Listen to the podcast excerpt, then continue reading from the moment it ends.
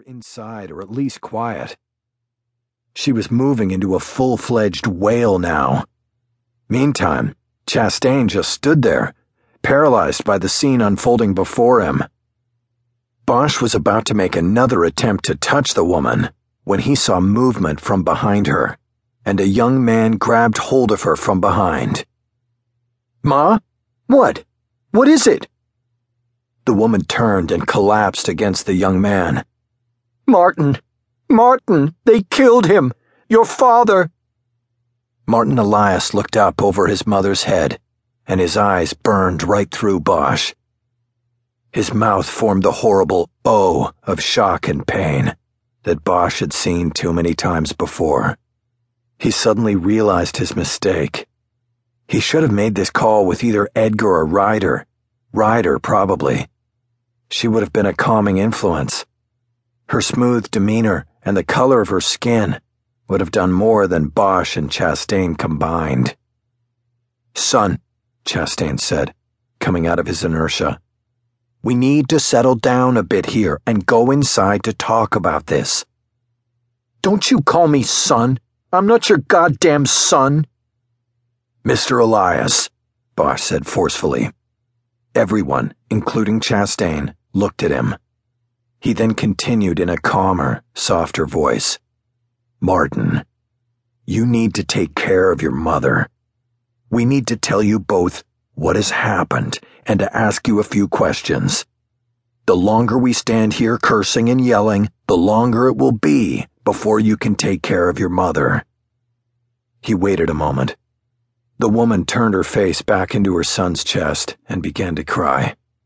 Martin then stepped back, pulling her with him, so that there was room for Bosch and Chastain to enter. For the next fifteen minutes, Bosch and Chastain sat with the mother and son in a nicely furnished living room and detailed what was known of the crime and how the investigation would be handled. Bosch knew that to them it was like a couple of Nazis announcing they would investigate war crimes. But he also knew that it was important to go through the routine, to do his best to assure the victim's family that the investigation would be thorough and aggressive. I know what you said about it being cops, Bosch said in summation.